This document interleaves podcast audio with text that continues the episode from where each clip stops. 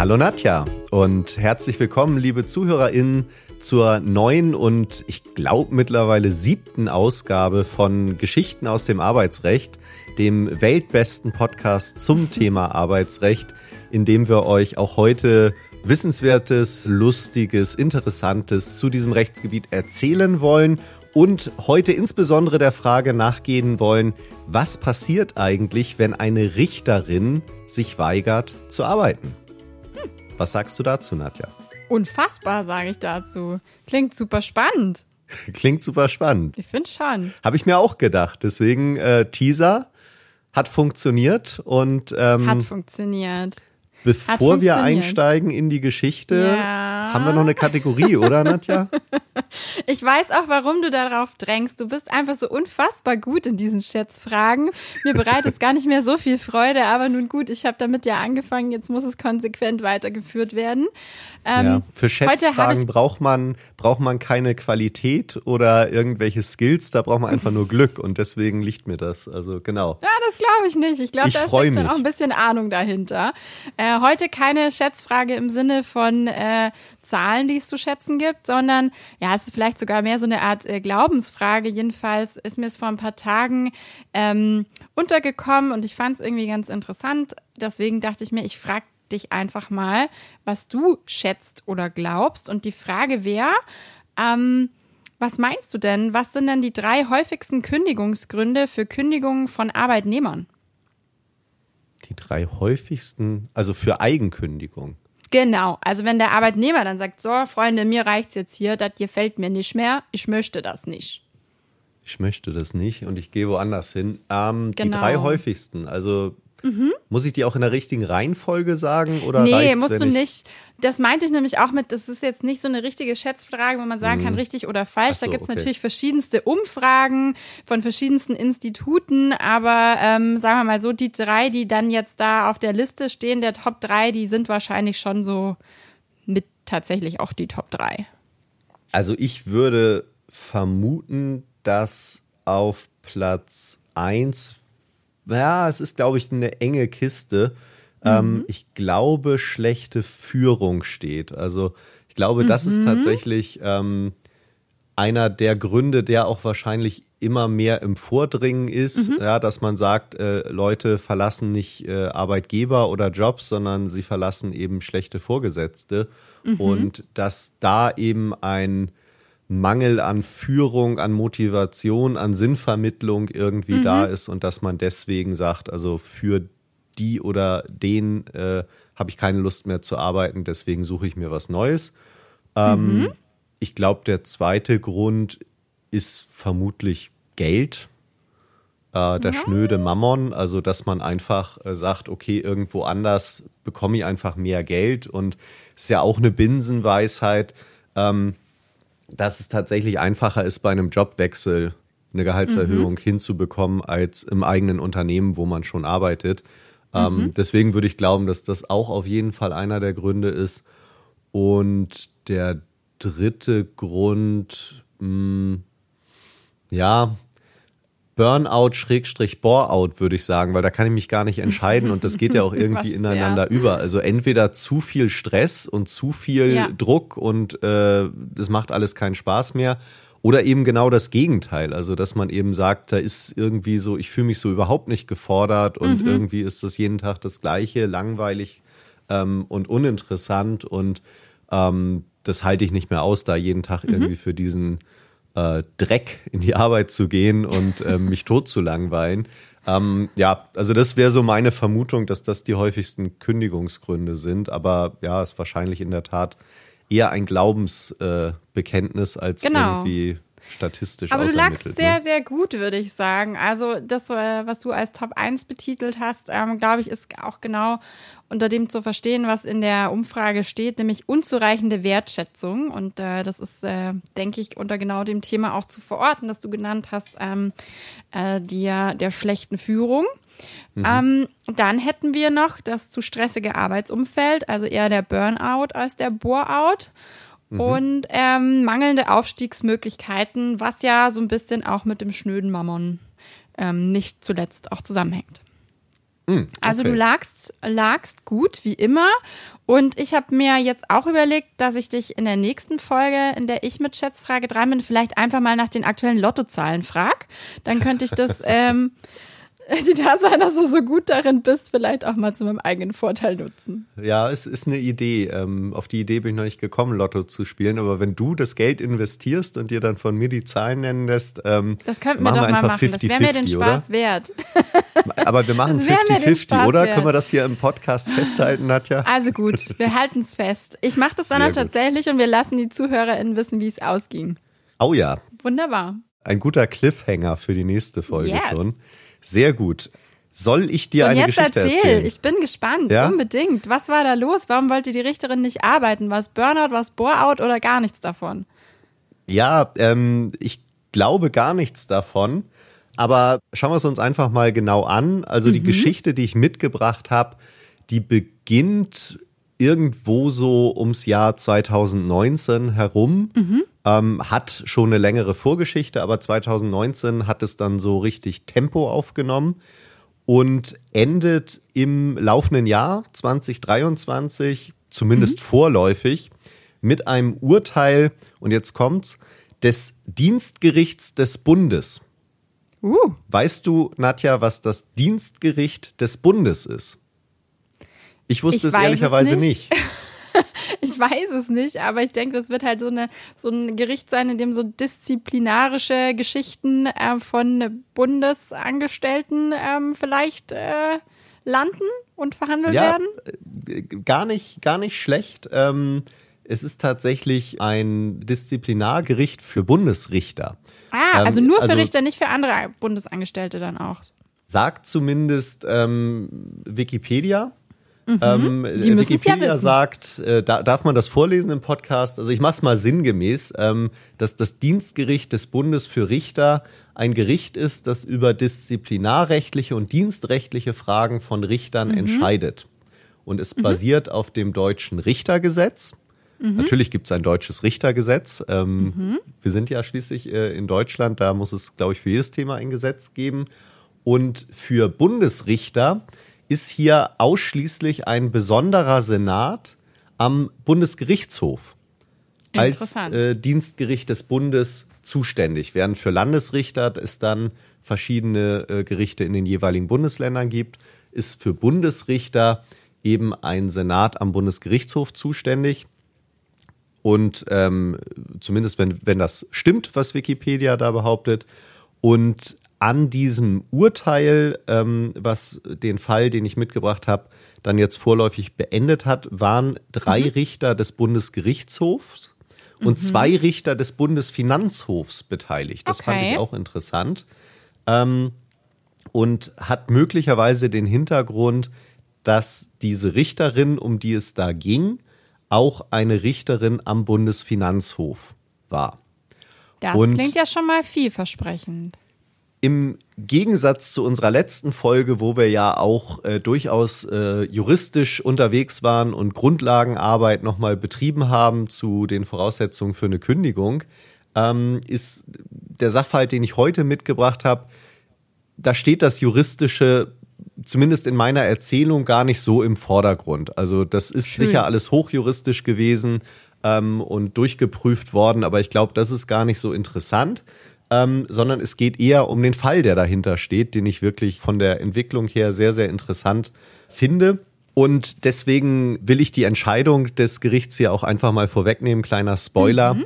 Im Ergebnis hat das Gericht die Beklagte, also diese Richterin, aus mhm. dem Richterverhältnis entfernt. Uh. So wörtlich die Entscheidung. Kannst du dir vorstellen, was das heißt? Wieso äh, wird jemand aus dem Richterverhältnis entfernt? Nadja, hast du da eine Idee? Wieso oder was es für Folgen hat? Ja, also wieso man also davon wieso spricht, dass ja jemand aus dem, aus dem Richterverhältnis entfernt werden muss. Naja, die sind ja benannt und ähm, auch unabhängig und äh, haben ja schon eine sehr besondere und hervorgehobene Stellung auch in unserem Rechtsstaat. Und ganz abgesehen davon, dass wahrscheinlich einiges passieren muss, bevor man aus dem Richterverhältnis entfernt wird und ich sehr ähm, gespannt bin, was denn da tatsächlich passiert ist, hat das ja dann ähm, auch noch, äh, ja, wie sagt man, bezügerechtliche Auswirkungen, denke ich mal, mhm. für die mhm. Pension mhm. und äh, ja ganz grundsätzlich darauf, auch wie es mit der betreffenden Person und ihrer Berufslaufbahn weitergeht. Ähm, weil so einfach wird man ja jetzt mal untechnisch gesprochen den Richter nicht mehr los. Wenn der mal ähm, ernannt ist, dann bist du Richter, bleibst du Richter im Normalfall. Sehr gut, ja, genau. Ich glaube, das ist der Hintergrund, ne? dass eben Richter anders als Arbeitnehmer und eben ähnlicher wie Beamte. Ich glaube, das darf man keinem Richter sagen, dass sie ähnlich wie Beamte sind, aber von den rechtlichen Hintergründen her schon eben nicht einen Vertrag schließen und dann eben ein Arbeitsverhältnis haben, sondern eben formell ernannt, bestellt, wie auch immer werden und dann eben in so einem äh, Richterverhältnis ja auch in der Regel äh, auf Lebenszeit sind. Und deswegen kann man eben nicht einfach irgendwie einen Vertrag kündigen, sondern muss wirklich dieses Dienstverhältnis aufheben und ja, offenbar äh, entfernt man eben einen Richter aus mhm. seinem Dienstverhältnis. Und genau das ist eben hier dieser Dame passiert. Und äh, du hast schon gesagt, du bist sehr gespannt, wie es dazu kommen kann. Schauen wir uns vielleicht mal ein paar Details, ein paar Facts zu dieser Richterin mhm. an. Leider, leider ist das Urteil, was man öffentlich bekommen kann, an den interessanten Stellen geschwärzt, sodass ich äh, keine Schade. Details äh, abgeben kann von wann bis wann sie zum Beispiel studiert hat, wie ihre Examensnoten mhm. waren. Also all das stand im Sachverhalt drin, war aber leider mhm. geschwärzt. Deswegen die etwas detailärmere Fassung, die sieht wie folgt aus. Also die Dame hat wenig überraschend äh, nach dem Abitur Jura studiert, hat äh, mhm. zwei Staatsexamina absolviert, vermutlich auch Jawohl. mit ganz guten Noten, wenn man später mal Bundesrichterin wird und mhm. ist dann nach dem zweiten Examen in den höheren Dienst in der Finanzverwaltung eines eben nicht näher äh, bezeichneten Bundeslandes eingestiegen. Okay. Also sie ist, hat sich für eine Karriere im höheren Staatsdienst entschieden mhm. und ist dort eingestiegen. Und da war sie zunächst als Sachgebietsleiterin in zwei Finanzämtern tätig. Mhm. Danach ist sie dann Referentin im Bundesministerium für Finanzen geworden. Mhm. Also ist dann eben wirklich auf Bundesebene gewechselt. Mhm. Ähm, kleiner äh, Side-Fact: In dem äh, Bundesministerium für Finanzen war ich auch schon mal in Berlin mhm. äh, zu einem beruflichen Termin. Ähm, da haben wir ausnahmsweise mal einen Betriebsrat einer großen äh, Deutschen Bank, ehemaligen mhm. Landesbank, äh, vertreten in einem Privatisierungsverfahren und äh, waren da eben für verschiedene Termine, unter anderem bei der EU-Kommission in Brüssel und danach mhm. auch beim Bundesfinanzministerium in Berlin. Insofern mhm. habe ich da mal äh, einen Einblick in die Räumlichkeiten nehmen können und diese Hallen da unten, das ist schon, also es, man merkt schon, dass man in Berlin ist und dass diese Gebäude vielleicht mal äh, zu einer anderen Zeit auch gebaut worden sind. Also mhm. nicht nur vielleicht, sondern ganz sicher.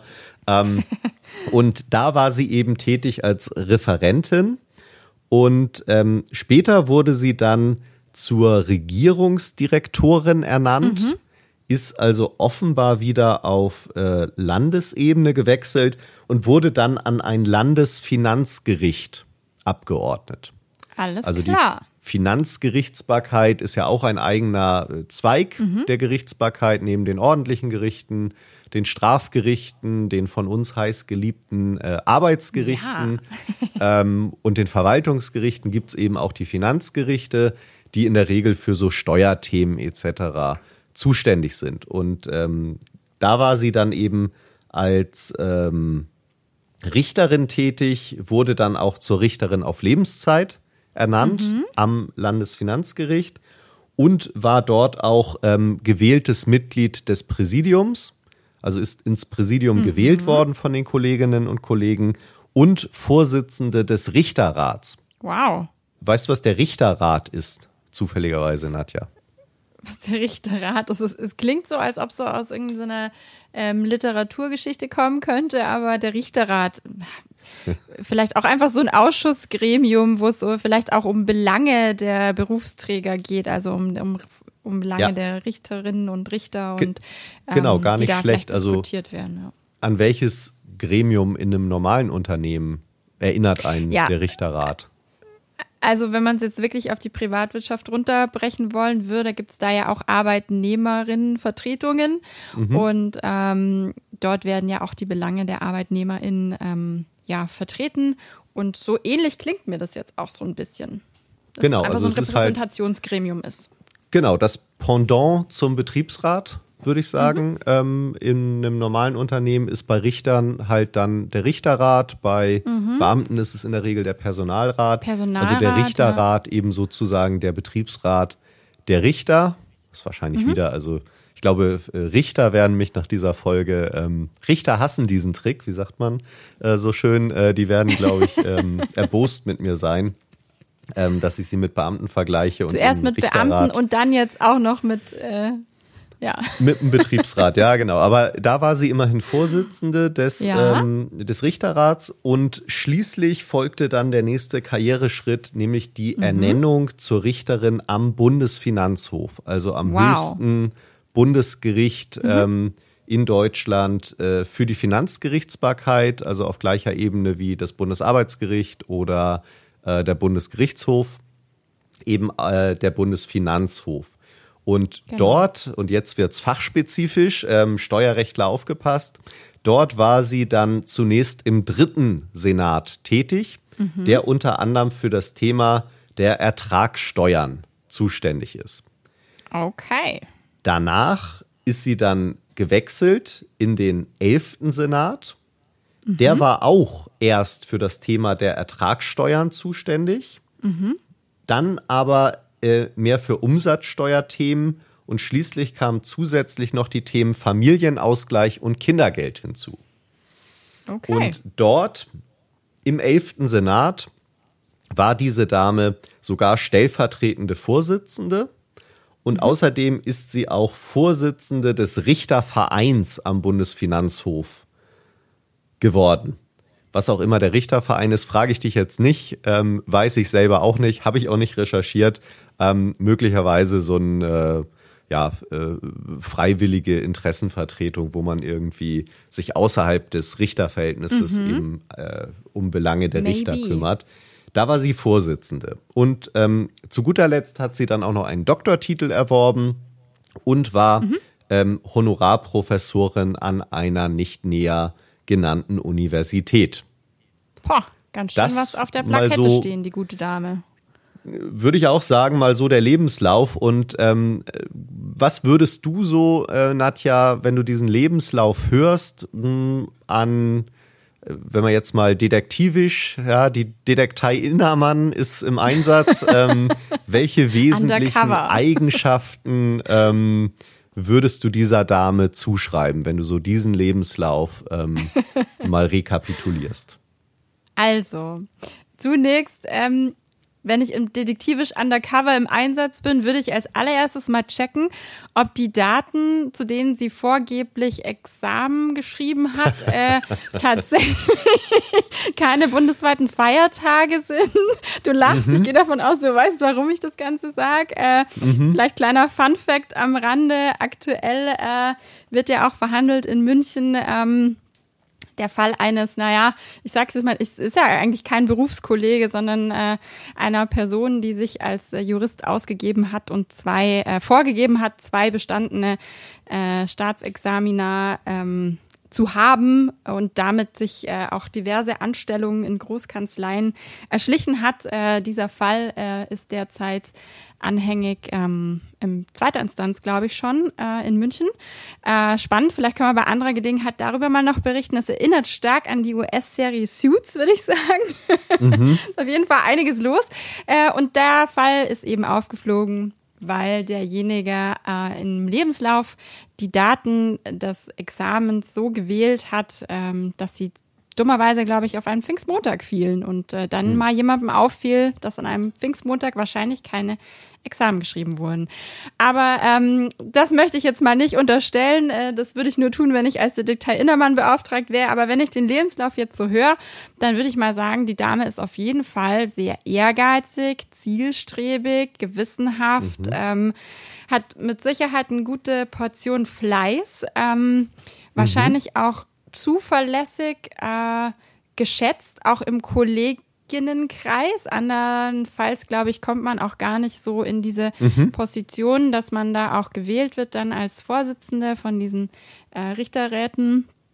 Ähm, und ähm, ja, also klingt auf jeden Fall nach einer, nach einer ehrbaren Persönlichkeit, die ähm, ja, weiß, was sie will und auch äh, gerne arbeitet, glaube ich.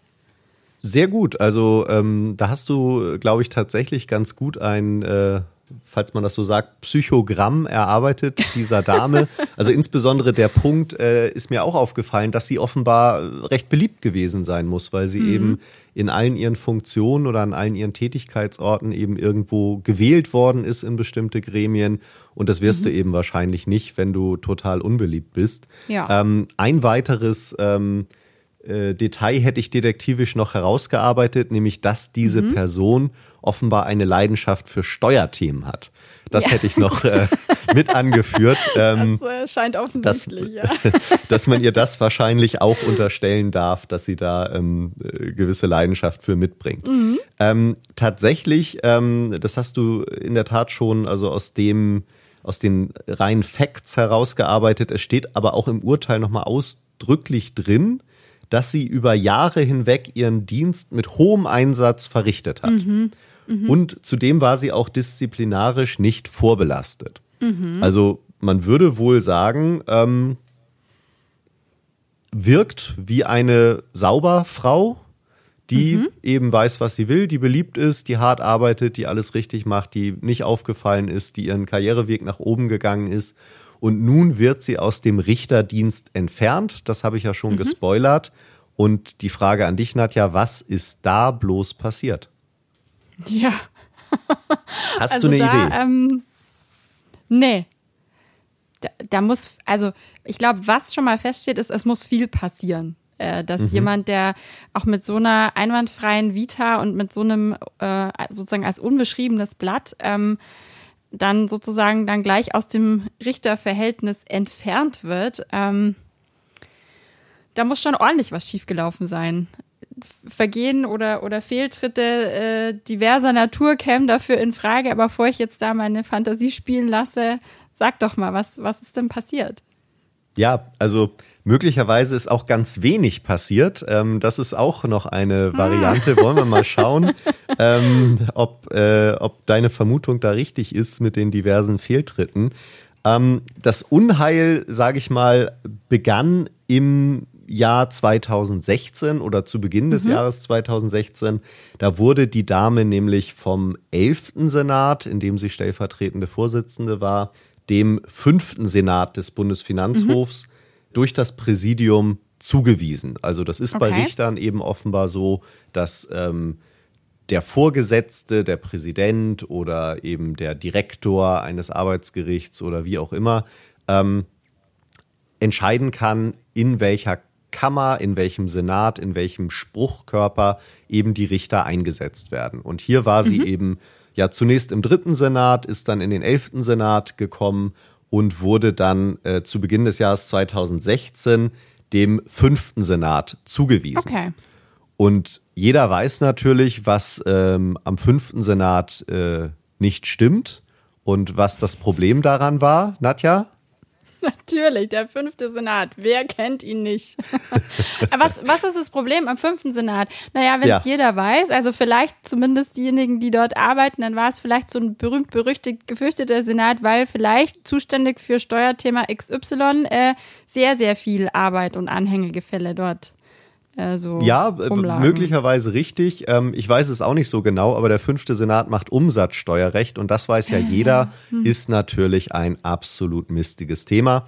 Und ähm, deswegen war äh, die Richterin auch nicht mit dieser Zuweisung einverstanden, hat sich dagegen gewehrt, hat Anträge auf einstweiligen Rechtsschutz gestellt, okay. ähm, hat eben gesagt, das ist nicht wirksam, ihr dürft mich da nicht hinversetzen, ich will kein Umsatzsteuerrecht machen, jeder weiß, dass das blöd ist, ich will viel lieber weiter meinen bisherigen Bereich machen, indem sie eben Umsatzsteuer, Ertragssteuer und Familienausgleich ja. und Kindergeld gemacht hat und jetzt soll ich nur noch Umsatzsteuer machen und da habe ich überhaupt keine Lust zu und das ist also geradezu diskriminierend. Deswegen hat sie konsequenterweise dann auch gleich äh, Verfassungsbeschwerde erhoben und sich Jawohl. in ihrer wahrscheinlich richterlichen Unabhängigkeit verletzt gesehen, weil sie jetzt Umsatzsteuerrecht machen soll. Leider aus ihrer Sicht alles erfolglos geblieben. Das heißt, Mhm. sie musste im fünften Senat dienen Mhm. und ähm, musste Umsatzsteuerthemen bearbeiten. Mhm. Noch schlimmer wurde es dann aber zum 1. Januar 2019. Da wurde sie Noch schlimmer als Umsatzsteuer, sagst du ja, mir jetzt. abermals, man kann es sich kaum vorstellen, ähm, aber sie wurde abermals einem neuen Senat zugewiesen und zwar diesmal dem 10. Senat. Ja, und wieder was geschah dies, gemacht? wieder geschah dies wieder äh, ihren, ihren Willen. Ähm, Mhm. Und die Frage ist eben in der Tat auch hier wieder, Nadja, eigentlich weiß es jeder, was ist das Schlimme am 10. Jeder weiß Senat? es. Der zehnte Senat macht. Pff, Also, weißt du, vor allem so für mich als steuerrechtliche Laien klingt das alles furchtbar. Also, egal ob Umsatzsteuer Da, oder. da würde ich mich eins zu eins anschließen. Also- ich weiß ehrlicherweise nicht mal, was äh, die Hälfte dieser Begriffe ist, aber jeder weiß finde, natürlich, der zehnte grausam, Senat. Ja. Der zehnte Senat was? macht Ertragssteuer und Ertragssteuer kann wirklich kein Mensch auf dieser Welt freiwillig machen wollen. Mhm. Okay. Und ähm, das hat auch die Richterin so gesehen und hat gesagt, also das ist also verfassungswidrig, Mhm. Wie Strafversetzung äh, quasi. menschenrechtswidrig und äh, Mhm. alles weitere. Also sie hat gesagt, auf keinen Fall äh, werde ich im zehnten Senat arbeiten und da Ertragssteuerrecht äh, machen. Ähm, das ist äh, also ja möglicherweise sogar menschenunwürdig. Weiß ich nicht, ob sie das Argument gebracht hat, aber ich glaube, das war so ihre Sichtweise. So, und jetzt ist die Situation eben wie folgt. Sie war im fünften Senat, ist dann äh, zum 1. Januar 2019 dem zehnten Senat äh, zugewiesen worden und hat gesagt, äh, habe ich keinen keinen Bock drauf auf dieses, äh, auf dieses Thema da. Was hat sie gemacht? War keiner der du? drei, war keiner der drei Gründe, die wir zu Anfang genannt haben, warum man ein Arbeitsverhältnis beendet. Zehnter Senat auf gar keinen Fall. Das war wahrscheinlich Top 4. Das, das kann sein, genau. Aber es ist, glaube ich, schwierig, wenn du erstmal Bundesrichterin bist. Ja. Äh, wenn du dann selber kündigst, dann schmeißt du natürlich irgendwie ganz Ja, viel weg an nicht so Ansprüchen, ratsam. auch wahrscheinlich Pensionsansprüchen etc. Deswegen, also Eigenkündigung ist keine Option. war keine Aber- Option, ja. Aber im 10. Senat arbeiten und Ertragssteuerrecht Aber machen halt ist auch nicht. natürlich auch keine Option. Äh, das weiß jeder. Und deswegen die Frage, ähm, ja, was, was hat sie dann wohl gemacht?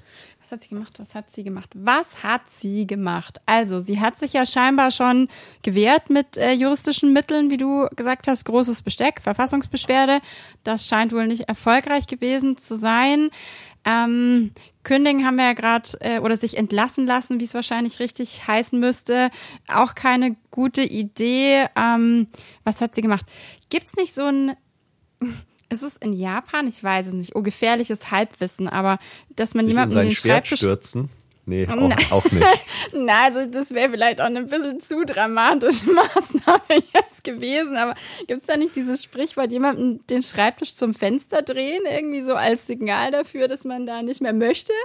Hm, Ich glaube, das ist aber eher arbeitgeberseitig und wie schon gesagt, sehr gefährliches Halbwissen. Ähm, liebe ZuhörerInnen, bitte ähm, hält uns auf oder er, er hält mich und sagt, wie es richtig geht. Aber was hat sie gemacht? Ähm, ja, vielleicht hat sie einfach gar nichts gemacht. Vielleicht hat sie sich gedacht, Leute, ich möchte das nicht und es wird nicht auf mich geachtet, meine Belange werden nicht berücksichtigt und ähm, da mache ich jetzt halt erstmal nichts.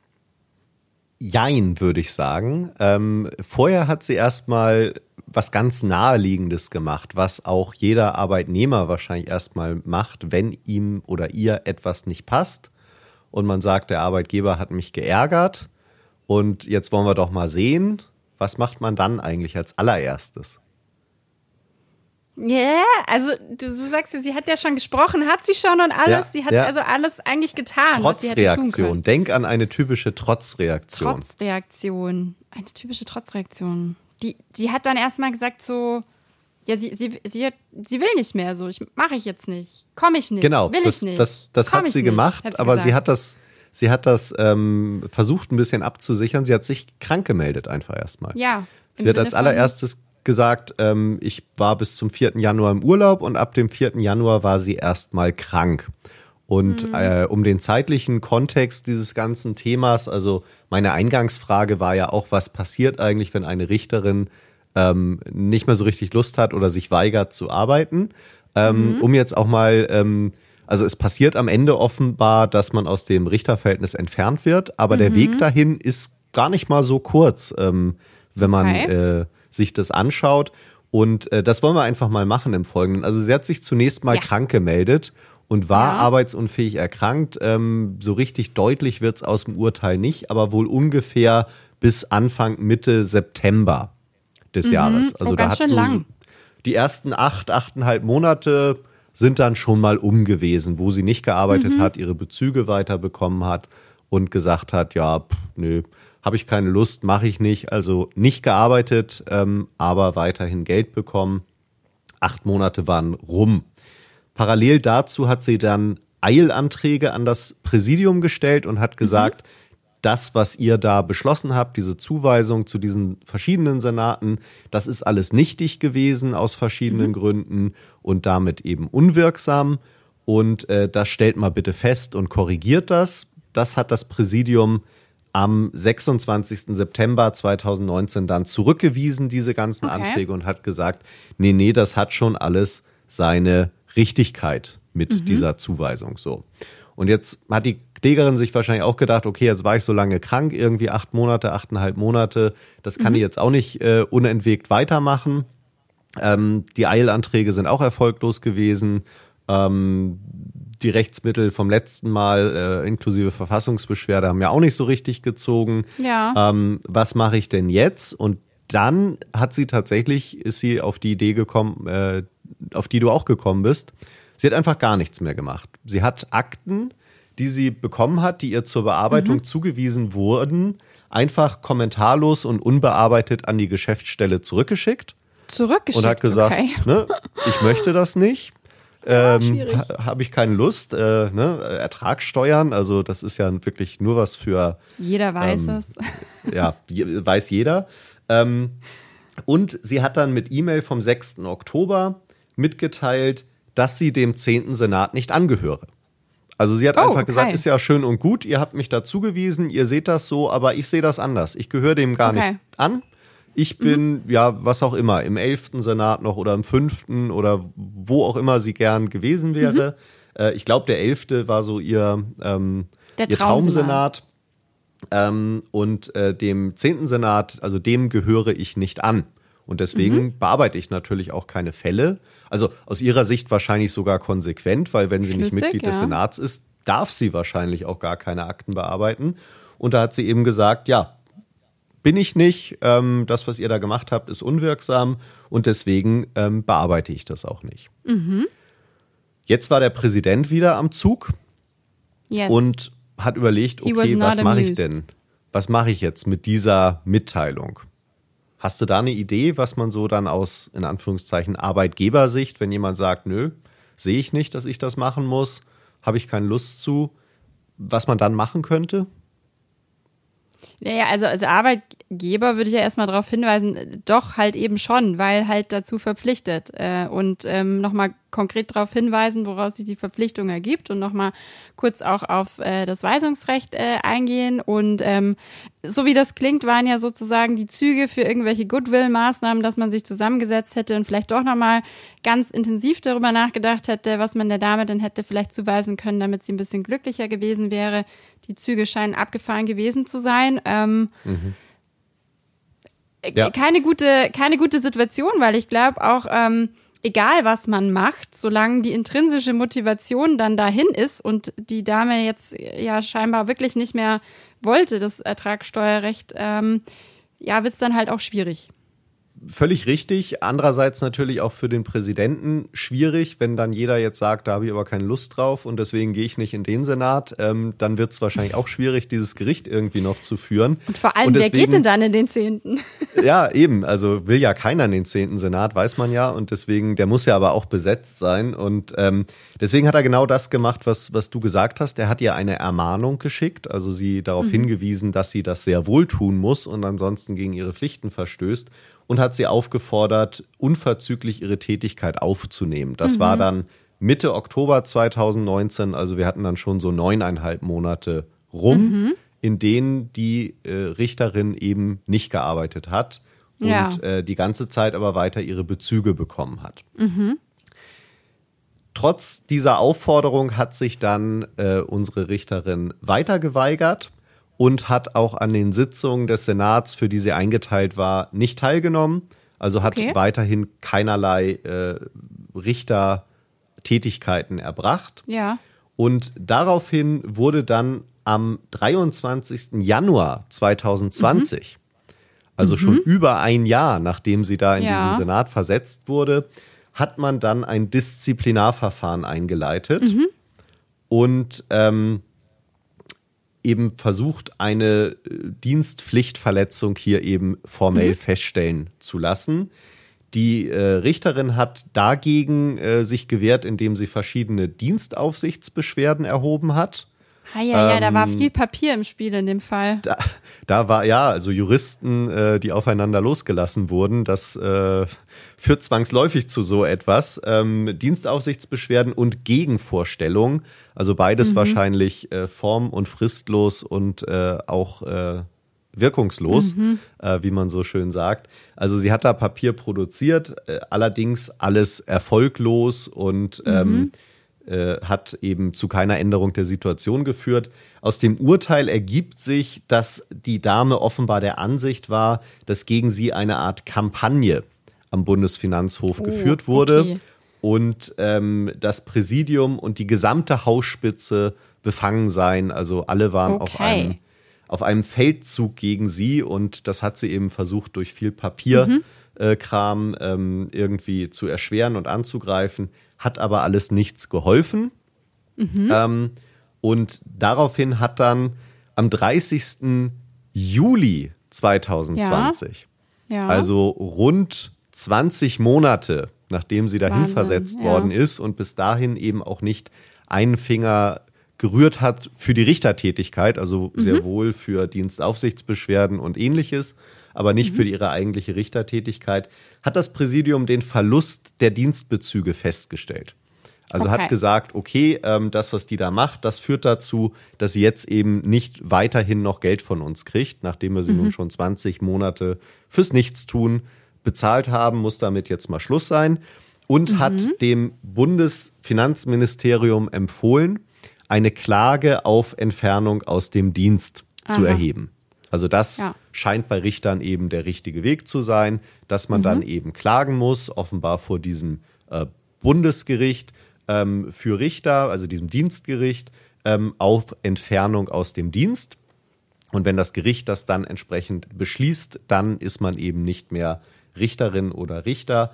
Mhm. Und ähm, das war eben der Abschluss dieses internen Verfahrens nach rund 20 Monaten, wow. dass man gesagt hat, die will nicht mehr arbeiten und jetzt äh, ist dann auch mal gut.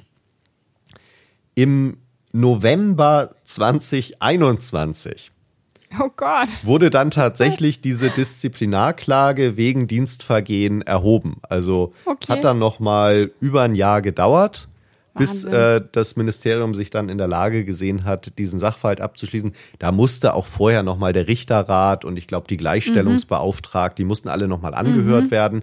Das hat auch äh, zu Verzögerungen äh, geführt. Ähm, es gab auch noch verschiedene ähm, Rechtsmittel und Verfahren, die die Richterin eingeleitet hat. Ich glaube, sie hat auch ein zweites Mal noch mal eine Verfassungsbeschwerde erhoben, ähm, okay. wieder erfolglos. Und ähm, dadurch hat sich es möglicherweise dann auch noch etwas hingezogen. Mhm. Aber nichtsdestotrotz muss man konstatieren, dass eben die Jahre 19, 20 und auch 21 fast äh, rum gewesen sind, bis überhaupt diese Disziplinarklage dann erhoben worden ist. Die Richterin hat sich gegen diese Klage verteidigt und hat gesagt, mhm. also ähm, ich habe hier gar kein Dienstvergehen begangen, in dem ich nicht gearbeitet habe, weil ich gar nicht weil verpflichtet ich war. war. Gar nicht, ja. Ich war nicht verpflichtet okay. zu arbeiten, weil diese Zuweisung zum 10. Senat, die war ja willkürlich und damit war sie mhm. nichtig, sprich unwirksam. Mhm. Und insofern habe ich nichts falsch gemacht, sondern ja. ich durfte ja gar nicht für den 10. Senat tätig ja. werden und habe insofern alles richtig gemacht. Und außerdem gibt es da eben eine Kampagne gegen mich. Ja. Ähm, das Gericht hat das dann alles geprüft und ist tatsächlich im Mai 2023. Mhm. Also wir zählen durch 19, 20, 21, 21 22, 22, Mai 23, also vier Jahre und äh, über vier Monate hat es gedauert. Okay.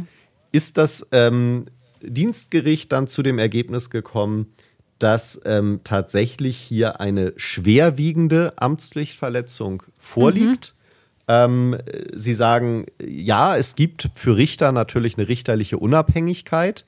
Ähm, mhm. Die findet ihre Grenze aber eben in der Organisationshoheit des jeweiligen Gerichts. Ja. Und ähm, wenn ich eben gegen meine grundsätzliche Dienstpflicht, also ich kann zwar entscheiden als Richter, wann ich genau Fälle bearbeite und wie ja. ich die inhaltlich entscheide ja. und so. Da gibt es schon eine große Unabhängigkeit. Aber dass ich überhaupt arbeiten muss und meine Richtertätigkeiten erbringen, das ähm, ist schon eine Verpflichtung, die auch für Richter gilt. Also auch Richter müssen arbeiten. Und dagegen hat sie eben verstoßen. Und mhm. Äh, sie haben am Ende auch ein bisschen offen gelassen, ähm, ob es jetzt ein äh, Problem äh, oder ein, ein wesentlicher, äh, wesentliche Probleme bei dieser Zuweisung gegeben hat, ob das irgendwie ja. tatsächlich ein Thema sein könnte, weil sie gesagt haben, es gibt kein Recht auf Selbsthilfe. Also selbst wenn das mhm. unwirksam gewesen ja. sein sollte, dann ähm, müsste ich eben entsprechend dagegen rechtlich vorgehen. Das hat sie ja auch gemacht. Hat sie gemacht. Und ja. ähm, dann muss ich das eben auf rechtlicher Ebene klären. Aber ich kann nicht einfach sagen, ähm, ich arbeite jetzt nicht dafür, sondern ich muss eben auch dieser möglicherweise unwirksamen mhm. Anweisung nachkommen und mhm. muss dann eben entsprechend äh, in den sauren Apfel beißen und erstmal tätig werden. Ja. Ähm, und insofern hat man eben gesagt, durch ihr Verhalten, dass sie einfach eben über Jahre, muss man ja dann am Ende sagen, über vier Jahre, ähm, ja. nicht mehr ihrer Tätigkeit nachgekommen ist, hat sie das richterliche Ansehen erheblich mhm. geschädigt. Und das ist eben dann eine schwerwiegende Dienstpflichtverletzung, die trotz mhm. der Tatsache, dass sie ähm, eben ja wirklich eine Bilderbuchkarriere hingelegt hat, immer sehr, ja. sehr fleißig war, sehr beliebt war und auch nicht vorbelastet war disziplinarisch, eben doch sofort aus dem Dienst zu entfernen ist. Also wow. am Ende tatsächlich ähm, das Fazit, es ist eigentlich nichts passiert. Das heißt, sie hat eben einfach nichts mehr gemacht, hat ihre Arbeit komplett eingestellt. Ich würde mal unterstellen, in der Privatwirtschaft wäre das ein bisschen schneller gegangen mit der bisschen Entfernung aus dem Arbeitsverhältnis. Das hätte man sich wahrscheinlich keine viereinhalb Jahre angeguckt. Ist vielleicht auch richtig so, dass es bei einem Richter nicht ganz so einfach geht und dass da die richterliche mhm. Unabhängigkeit etwas höher mhm. hängt, aber ja. über vier, fast viereinhalb Jahre für so ein Verfahren erscheinen mir dann doch recht lang, zumal sie auch noch eine ganze Zeit lang ihre Bezüge eben bekommen hat dafür, mhm. dass sie eben einfach gesagt hat, ich mache hier gar nichts mehr, ich äh, mhm. sehe das nicht, dass das meine Aufgabe mhm. ist und äh, äh, wer um alles in der Welt macht schon Ertragssteuerrecht. Ähm, deswegen, da bin ich völlig raus. Und ja, möglicherweise hat sie sich am Ende, und das wäre dann meine Abschlussfrage an dich, Nadja, ob du so ähnliche Fälle auch schon mal äh, erlebt hast, möglicherweise hat sie sich am Ende etwas verrannt und eben sich in diese Opferrolle ähm, die Idee einer Kampagne, so ein die gegen sie geführt wird, mhm. so ein bisschen wirklich verrannt hat. Ähm, das äh, Gericht äh, zitiert in seiner oder führt in seiner Entscheidung eben wörtlich aus.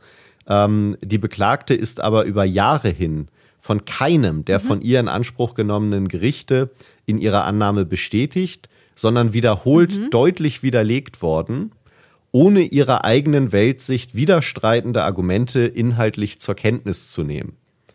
Also mhm äh, als äh, Kenner ja. äh, von äh, gerichtlichen Urteilen und ich glaube insbesondere so einem Richtergericht, äh, wo eben über Kollegen ja. befunden wird, muss man sagen, ist das, glaube ich, schon eine recht deutliche Ohrfeige und zwar eine links und eine rechts, so sehen, ja. ähm, die da verteilt wurde. Ähm, aber es liegt vielleicht so ein bisschen der Verdacht nahe, dass da eben jemand sich wirklich auch verrannt hat. Ähm, mhm. Jetzt fiel das auch noch, wir haben es jetzt so oft angesprochen in den letzten Folgen, ja auch noch in die Corona-Zeit. Vielleicht hat ja. das auch noch seinen äh, äh, zusätzlichen hat Beitrag ähm, geleistet. Aber ja. genau, also die Frage nochmal an dich, hast du solche Fälle auch schon mal erlebt, wo man sagt, oh, da hat sich jemand aber jetzt wirklich verrannt und ähm, alles schwierig? Ähm, also in der Fasson äh, tatsächlich noch nicht. Allerdings glaube ich, ist das jedem Fall, den wir bearbeiten, immanent, äh, dass einfach da unterschiedliche subjektive Wahrnehmungen aufeinandertreffen. Und da kann es schon auch mal sein, dass dann natürlich, sobald die Fronten dann verhärtet sind, man das auch ein bisschen persönlicher nimmt und ähm, dann auch wirklich Dinge vielleicht in Kategorien einordnen, die sie eigentlich gar nicht reingehören, beziehungsweise in die sie vom Absender gar nicht äh, äh, reinge reingehören sollten. Und ähm, also so derart verrannt jetzt kann ich mir nicht, habe ich jetzt kein Beispiel parat, das ich jetzt hier irgendwie erzählen könnte, aber das, äh, glaube ich, ist ganz, ganz, ganz typisch, dass man da oftmals ähm, so ein bisschen als nicht direkt am eigenen Leib Betroffener vielleicht äh, mit noch ein bisschen mehr Abstand dann sieht, dass die eine oder andere Partei sich jetzt da vielleicht ein bisschen, ja, zu ernst nimmt oder vielleicht ein bisschen eine verzerrte Wahrnehmung hat oder dann einfach eine sehr, sehr subjektive Realität, äh, in eine sehr subjektive Realität abdriftet. Ja, das, das würde ich, würde ich auch komplett unterstreichen. Ähm, ich glaube, das hat man tatsächlich, ähm, auch wenn wir ja ganz überwiegend Arbeitgeber beraten, auch auf beiden Seiten mal, dass man das wahrnimmt ja, und manchmal absolut. auch denkt, okay, also so dramatisch jetzt so nach allem, was ich weiß, kann ich das gar nicht so teilen ähm, dass man es jetzt so persönlich und dramatisch nehmen muss auf beiden Seiten. Ähm, das stimmt, das kommt immer wieder mal vor. Ähm, ein weiterer ähm, Fall, der mir da noch so vor Augen ist, wir hatten in Hamburg, da habe ich in einer früheren Folge schon mal äh, von erzählt, eine ganz mhm. bekannte AGG-Hopperin, der später mhm. auch die Prozessfähigkeit ähm, abgesprochen worden ja. ist, weil man gesagt hat, das ist schon krankhaft. Und ich habe die einmal vor Gericht erlebt und ähm, mhm. es gab eine Zeit in Hamburg, da haben die, äh, also da hatte die einen ganz schlechten Ruf und galt so ein bisschen, mhm. ja, fast schon als, äh, als der kleine Dämon der Unternehmen, die sich überall bewirbt, oh. um dann irgendwie da so eine ähm, Entschädigung nach dem AGG ähm, äh, irgendwie zu erschleichen sich vor Gericht und die Gerichte nervt mhm. und die Anwälte nervt und die Unternehmen nervt ja. und ähm, dann habe ich die mal vor Gericht erlebt und das war eine ganz unscheinbare, bisschen verschüchterte, oh, ja. ja auch schon, also ältere, würde ich jetzt mal sagen, ähm, also zumindest im Berufsleben ältere Dame, ähm, mhm. die, glaube ich, vom persönlichen Eindruck her wirklich ein Stück weit geglaubt hat, dass sie da diskriminiert wird. Mhm. Und dass mhm. ihr da Unrecht geschieht und ähm, dass sie mhm. da gar nichts dafür kann. Und ähm, ja. also insofern solche Fälle, wo sich dann jemand so augenscheinlich verrannt hat, das kommt eben nicht nur in solchen hohen Richterkreisen vor, sondern ja, das absolut. passiert auch im täglichen Arbeits- und Berufsleben. Und ähm, ja, von außen sieht es dann immer ein bisschen amüsant aus. Ich glaube, für die beteiligten Personen ist es dann immer gar, gar nicht, nicht, amüsant. amüsant ja. Und ähm, so ein bisschen scheint der Fall auch hier könnte er mutmaßlich auch hier gelagert gewesen sein, ja, ähm, weil ja. äh, das tatsächlich ähm, offenbar auf der zwischenmenschlichen Ebene dann irgendwann gehakt hat und gar nicht so sehr mhm. ähm, auf der fachlichen Ebene. Deswegen hatte ich ja in unserer detektivischen Aufklärung auch nochmal äh, festgestellt, also sie hatte ja offenbar ein Fable für Steuerthemen. Ja. Ähm, und ähm, dass das jetzt so schlimm ist, da Ertragssteuern zu machen, nachdem sie ja vorher in ihren Senaten auch zum Teil Ertragssteuern schon gemacht hat. Ja. Ähm, also entweder ist das ein totales Steuernerd-Thema, wo man sagt, also das ist aber was ganz was anderes, Ertragssteuern in dem und dem Kontext. Moment mal. Oder, oder es beruht eben tatsächlich einfach auf ganz vielen zwischenmenschlichen Problemen, die sich da hochgeschaukelt mhm. haben. Und mhm. ja, äh, am Ende kann man zumindest die Frage, die ich eingangs aufgeworfen habe, ähm, was passiert eigentlich, wenn eine Richterin sich weigert zu arbeiten, damit beantworten, dass sie dann irgendwann, möglicherweise erst nach irgendwann, viereinhalb Jahren, ja. äh, aus dem Dienst entfernt wird und dann auch ihr Richteramt verliert. Also auch Richter müssen irgendwie schon mhm. arbeiten. Ähm, wie viel ja. und wann und wo entscheiden sie vielleicht selber, aber gar nicht mehr arbeiten ist dann eben auch keine Lösung und ähm, führt dann auch zu entsprechenden Konsequenzen. So schaut's aus. Ja, Nadja, das war meine Geschichte, die ich heute mitgebracht habe. Ich dachte mhm. mal ein mhm. bisschen was anderes. Wie hat's dir gefallen? Da waren schöne, viele interessante Aspekte dabei. In der Tat mal was ganz anderes. Kein typisches Arbeitsrecht, auch wenn man so ein bisschen die Brücken schlagen konnte zum Arbeitsrecht. Und äh, ich fand es jetzt auch schön, wie du am Schluss nochmal gesagt hast, dass es da scheinbar ja dann auf zwischenmenschlicher Ebene einfach ein paar Themen gab, die dann dazu geführt haben, dass der Fall dann schlussendlich so ausging, wie er ausgegangen ist. Und da ähm, lagst du ja auch zu Beginn in der Glauben-Schätzfrage schon äh, recht, recht gut, indem du gesagt hast, das äh, ist wohl einer der, der Key Facts und Gründe, warum auch in der Privatwirtschaft Arbeitsverhältnisse aufgelöst werden, arbeitnehmerseitig, mhm. wenn es denn da irgendwie mit der Führung nicht passt oder zwischenmenschlich einfach ein bisschen hapert. Insgesamt ähm, ist es ein bisschen ein trauriger Fall, finde ich, weil die Dame ja wirklich sehr engagiert gewesen zu sein scheint und eigentlich mhm. ja auch gebrannt hat für Steuerthemen, scheinbar halt nicht für Ertragssteuerrecht. Äh, ja, von dem her schade, ähm, aber auch interessant, mal so ein paar Einblicke zu bekommen in ein Rechtsgebiet, mit dem man ja doch nicht äh, alltäglich äh, Kontakt hat und auch mal so ein bisschen zu verstehen, wie funktioniert das, wie lange dauert das. Und wir haben, glaube ich, auch nochmal schön gelernt von dir jetzt, was so die Grundzüge sind, ähm, ja, was das Richteramt ist und diese richterliche Unabhängigkeit, das kann man nochmal schön mitnehmen, finde ich. Sehr schön. Insofern Dann ein Lob. Hat mir gut gefallen. vielen Dank, das wollte ich unbedingt hören. Ähm, aber ja, freut mich natürlich, dass es tatsächlich mal so als so ein anderer Exkurs vielleicht getaugt hat. Mhm. Ähm, ich glaube, dann bleibt uns tatsächlich nur noch der Hinweis auf äh, die Feedback-Möglichkeiten. Magst yes. du den übernehmen? Ja, gerne. Also, liebe ZuhörerInnen, wir freuen uns total, dass ihr uns offensichtlich immer noch zuhört und äh, freuen uns auch total über eure Fragen, Anregungen, Anmerkungen, Kritik, Lob, was auch immer ihr loswerden wollt. Schreibt uns gerne an die E-Mail-Adresse podcast.lutzabel.com. Äh, wir freuen uns, von euch zu lesen und wünschen euch jetzt an dieser Stelle, denke ich, Henning, wenn wir sonst inhaltlich nichts mehr haben, einfach noch einen wunderschönen Tag. Ja, äh, würde ich auch sagen, auf Wiedersehen, äh, bis zum nächsten Mal, eine ganz schöne Woche. Ich hoffe, euch hat es gefallen und ähm, ja, wir hören uns dann in einem Monat wieder. Bis dahin, ciao. Bis dahin, tschüssi, macht's gut.